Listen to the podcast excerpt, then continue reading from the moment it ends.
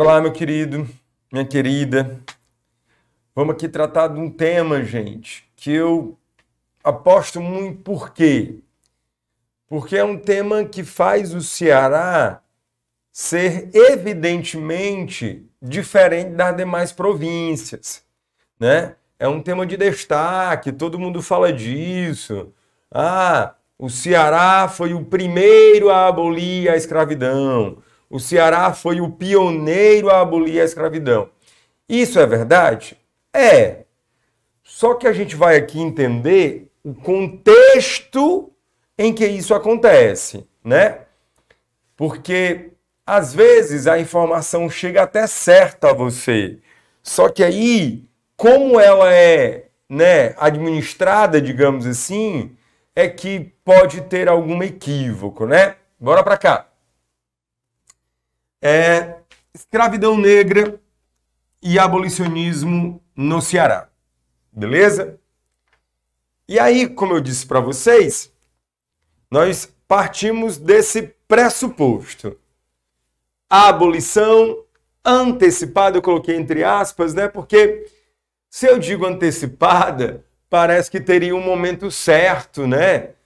O termo aqui antecipada é um termo comparativo.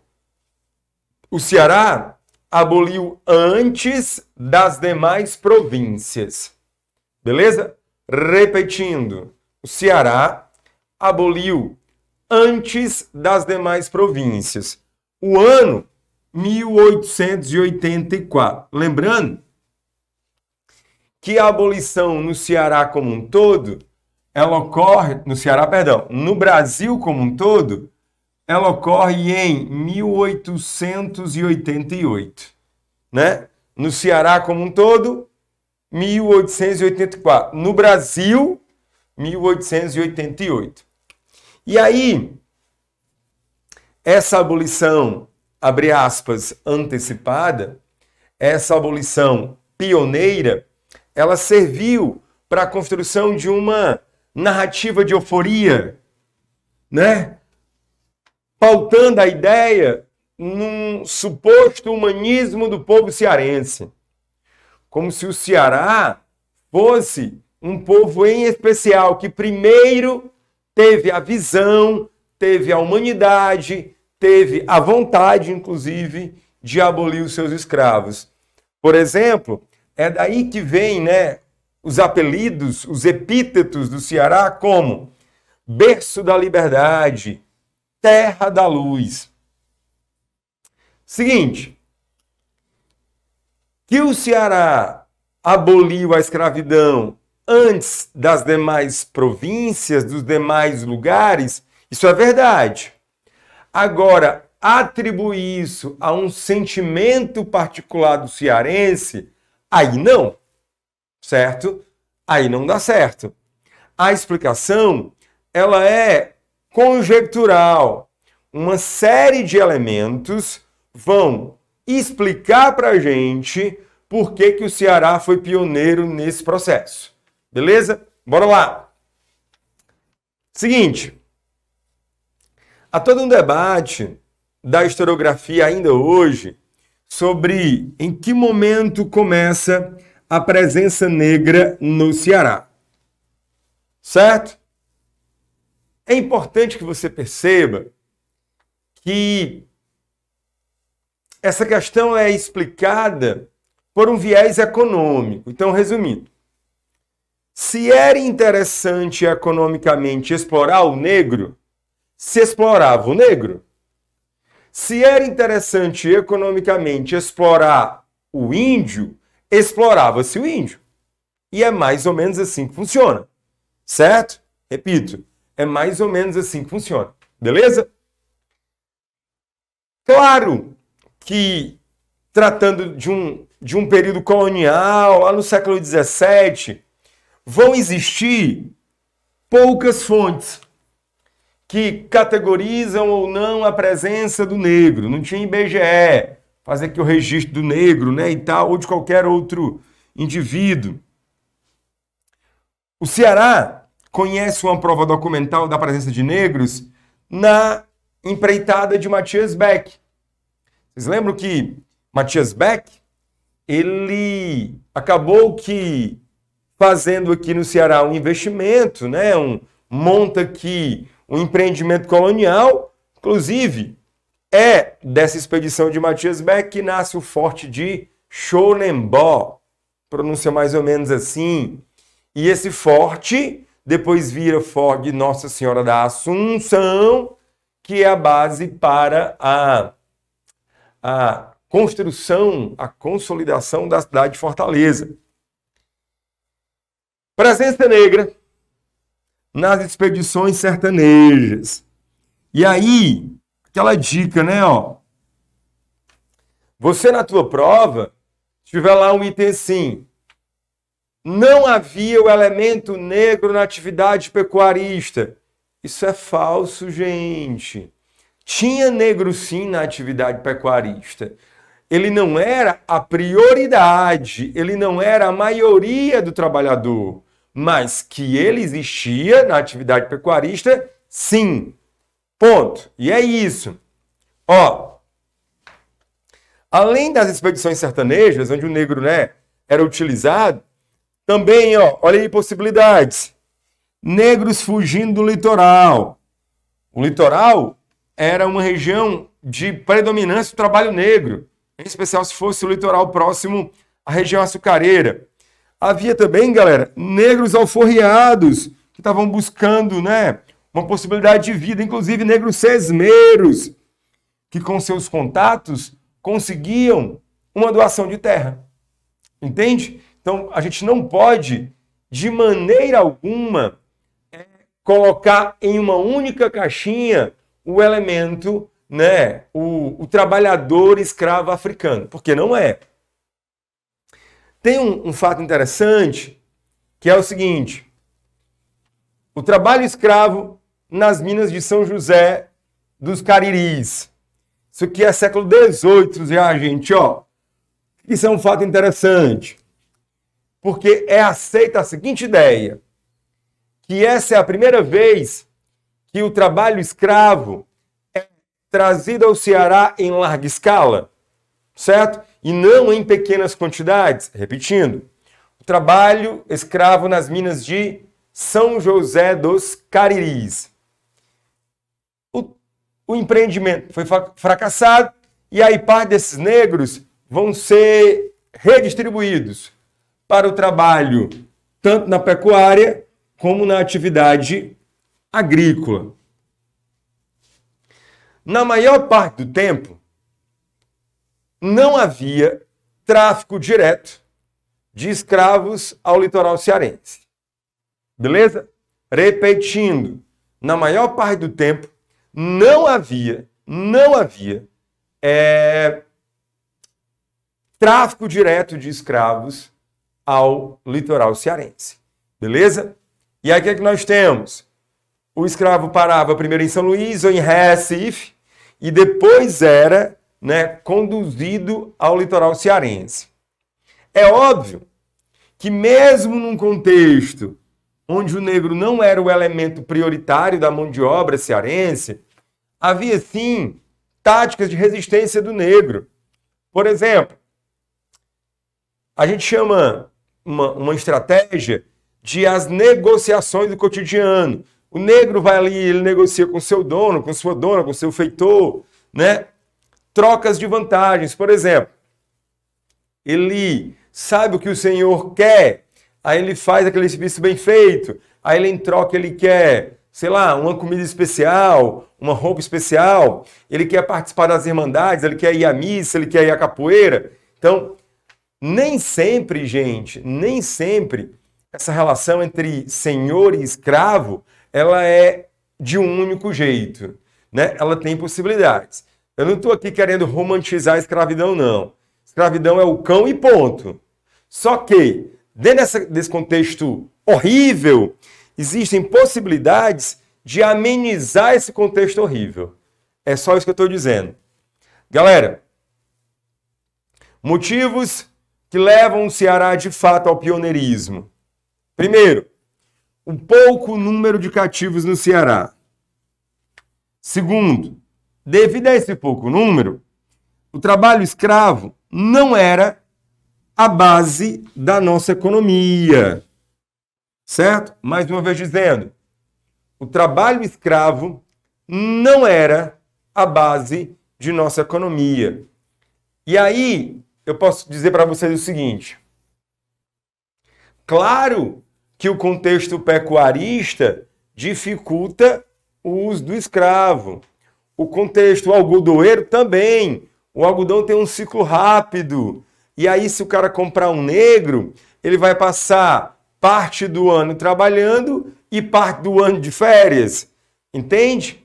Então, a, a situação econômica do Ceará, né, a estrutura econômica, ela não era muito viável ao modo escravista. Além disso, as dificuldades impostas pela seca. O cara compra um escravo, que é um investimento caro. A seca vai e mata o escravo. Então, tudo isso era pensado. O preço alto do cativo. E aí, o Ceará, como não se via como um, um polo escravocrata, começou a vender os seus cativos. Meu irmão, eu vou vender logo isso aqui, porque em vez de perder tudo, eu vou perder só uma parte, então havia venda. É muito importante ser lembrado aqui que o Ceará também viveu uma intensa campanha abolicionista. Setores médios, intelectuais, jornalistas, médicos, comerciantes, uma galera se junta ali para empreender uma campanha abolicionista, principalmente após a seca de 79, né? Lembrem, num contexto de seca, manter o escravo fica ainda mais complicado. As regiões sul e do que hoje chamamos de sudeste começaram a impor dificuldades para né, receber esse escravo que vinha do Ceará. Então, tinha que abolir, como eu te disse, para não perder a grana. E, além de tudo, uma influência da Belle Époque. Havia toda uma pressão do novo modelo capitalista que dizia assim, ó, ei, escravidão é mó paia. Tem que ter trabalho assalariado, as pessoas com salário consomem e o consumo gera a roda da economia.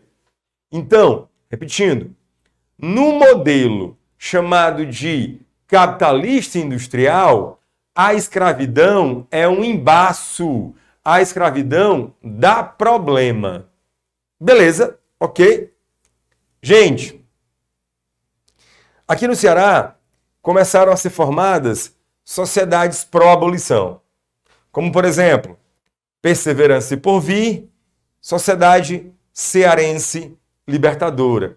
Os caras faziam campanha nos jornais, eles chegam até o ponto, por exemplo, de roubar escravos e esconder escravos em suas propriedades. Né?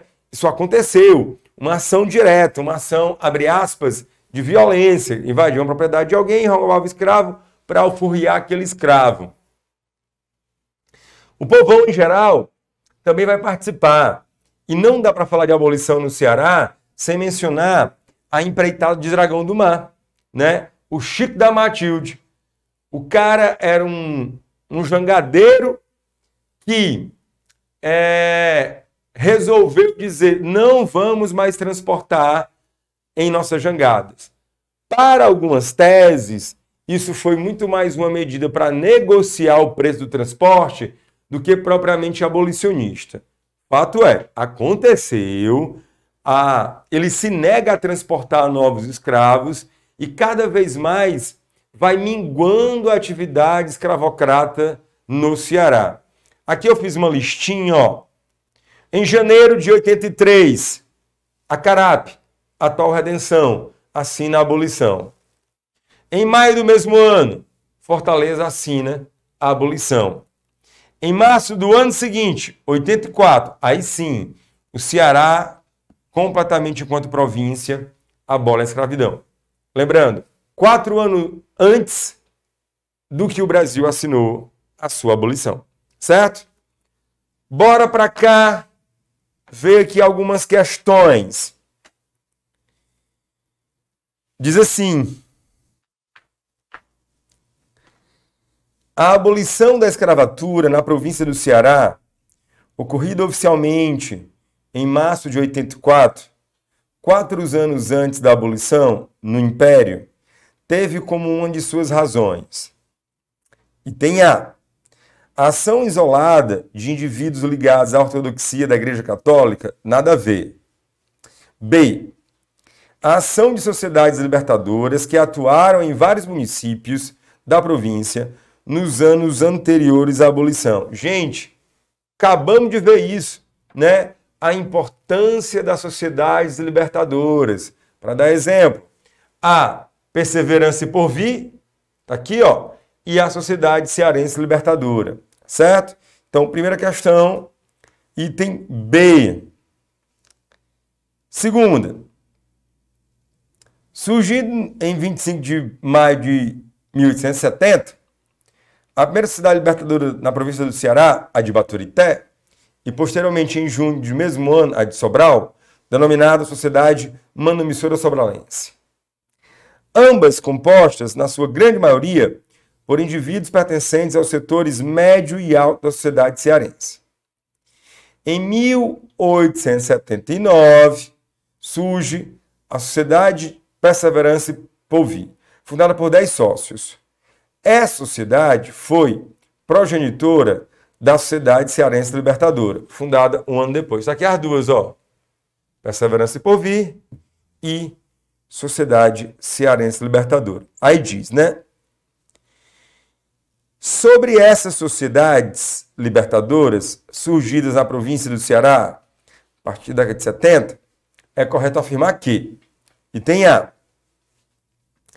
tratavam a libertação da província é, do controle administrativo da província de Pernambuco, a que o Ceará estava submisso desde o fim das capitanias hereditárias. Gente, o Ceará já não era mais submisso a Pernambuco. Isso já tinha, já tinha sido desfeito desde 1799, então não pode ser o item A. Lutavam pela autonomia da província. Teve essa luta? Teve, mas não é nesse contexto de 1870 é 1824, Confederação do Equador. C. Apoiava o movimento republicano? Nada a ver. D. Tinham por missão promover o abolicionismo através de ações como alforria de escravos, a divulgação de seus ideais políticos, sociais e econômicos através da imprensa. Tudo certinho, tudo bonitinho. Bora para a terceira. É célebre a frase de Francisco José do Nascimento, Dragão do Mar: Aqui não se embarca mais escravos. Assinala alternativa que se relaciona corretamente com o contexto político cearense em que esta frase foi proferida. E tem a proibição do tráfico de escravos havia sido decretada. Não. E tem B. A luta em torno da abolição dos escravos ganhara grande alcance em face do aumento do número de negros. Aumento? Não, decréscimo, gente. C. A campanha abolicionista alcançava seu auge no Ceará, conseguindo a adesão dos jangadeiros, que faziam o transporte dos escravos dos navios para o porto. Exatamente isso. Né? O Dragão do Mar virou uma figura famosa, né? tem homenagem aqui no Ceará, tem o Centro Cultural do Dragão do Mar. Repito, ele enquanto sendo um líder de um suposto movimento jangadeiro que se negou a continuar transportando os escravos. Beleza? Galera, cuida desse tema, estuda, revisa a aula, vê o vídeo 315 vezes e vai para a prova craque nesse tema, tá bom? Até uma próxima aula.